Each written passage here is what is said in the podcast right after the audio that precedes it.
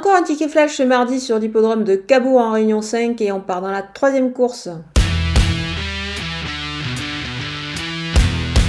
Le numéro 13, Iphigénie, reste sur des disqualifications, mais je préfère revoir euh, la jument qui avait réalisé vraiment des performances euh, plutôt intéressantes par le passé.